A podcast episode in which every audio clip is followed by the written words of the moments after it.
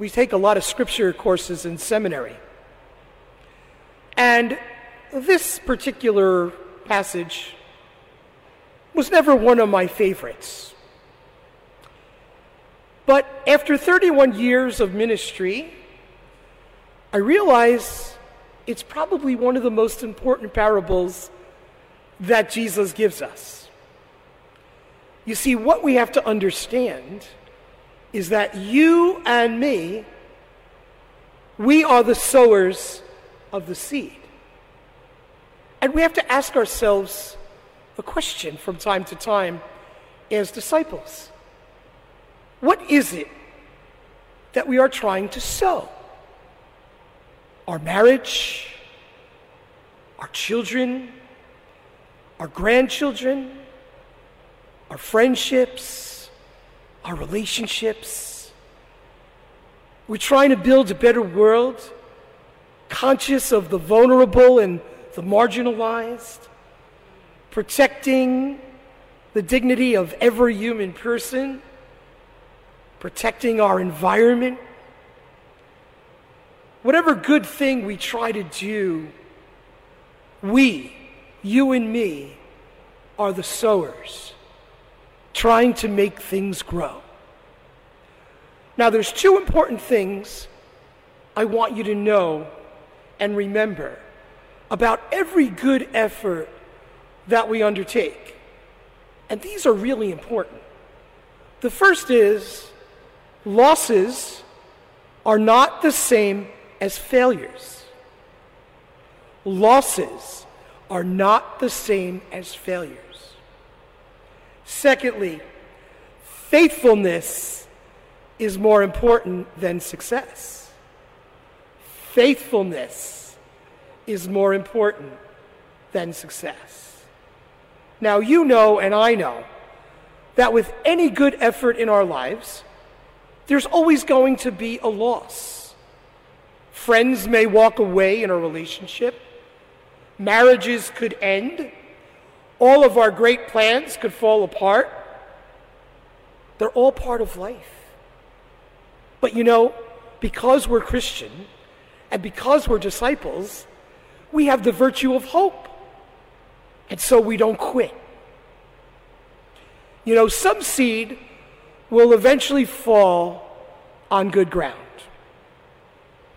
When I was a young priest, when I had hair and it was black, one of my dear friends, youth ministers, said to me, As youth ministers, we just throw seed on the ground and hope that someday it grows. We may never see the results of what we've done. I have. I have a book with me. It's called Breaking into My Life by Michelle Dickinson. She wrote this book not so long ago, and it's about growing up with a bipolar parent and her battle to reclaim herself. Michelle was in my very first youth group in 1988. We had dinner about five or six months ago, just before this pandemic, and she came with a copy and said, I want you to read it and I want you to have it. And there's a whole chapter in here about youth group and what it did for her life, and how being a part of that and going on retreats made a difference in her life. Seed that was thrown, not knowing where it was going to go. Today, Michelle is a very successful young woman. I hate to say it, 46 years old in my first youth group. But here she is, wonderful young lady. The second lesson is that faithfulness is more important than success.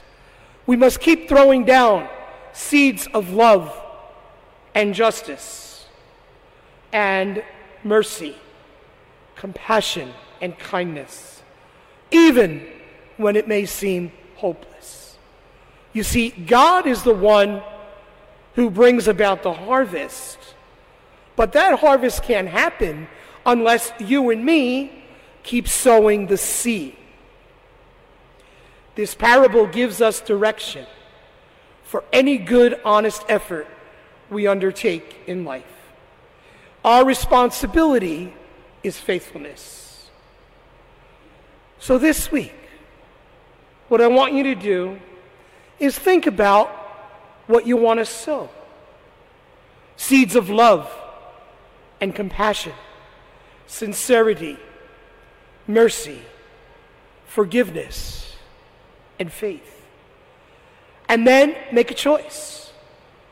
Freely choose to throw those seeds and sow those seeds because you will never know what they could reap. Not in my wildest dreams that I think someone will write a chapter about me in a book from a youth ministry program. Amazing. Folks, I have a question. I wonder what you think Jesus is going to ask us when we reach those pearly gates. Do you think he's going to ask us if we change so and so's heart or if we came to reconciliation with someone? Or why did our marriage not work out so well? Nope. I don't think those are the questions he's going to ask. But I do think he's going to ask this question Did you keep sowing the seed? Did you keep sowing the seed?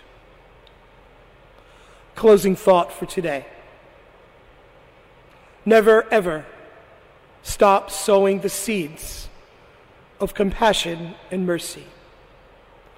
Someday, somehow, somewhere, they'll come back a hundredfold.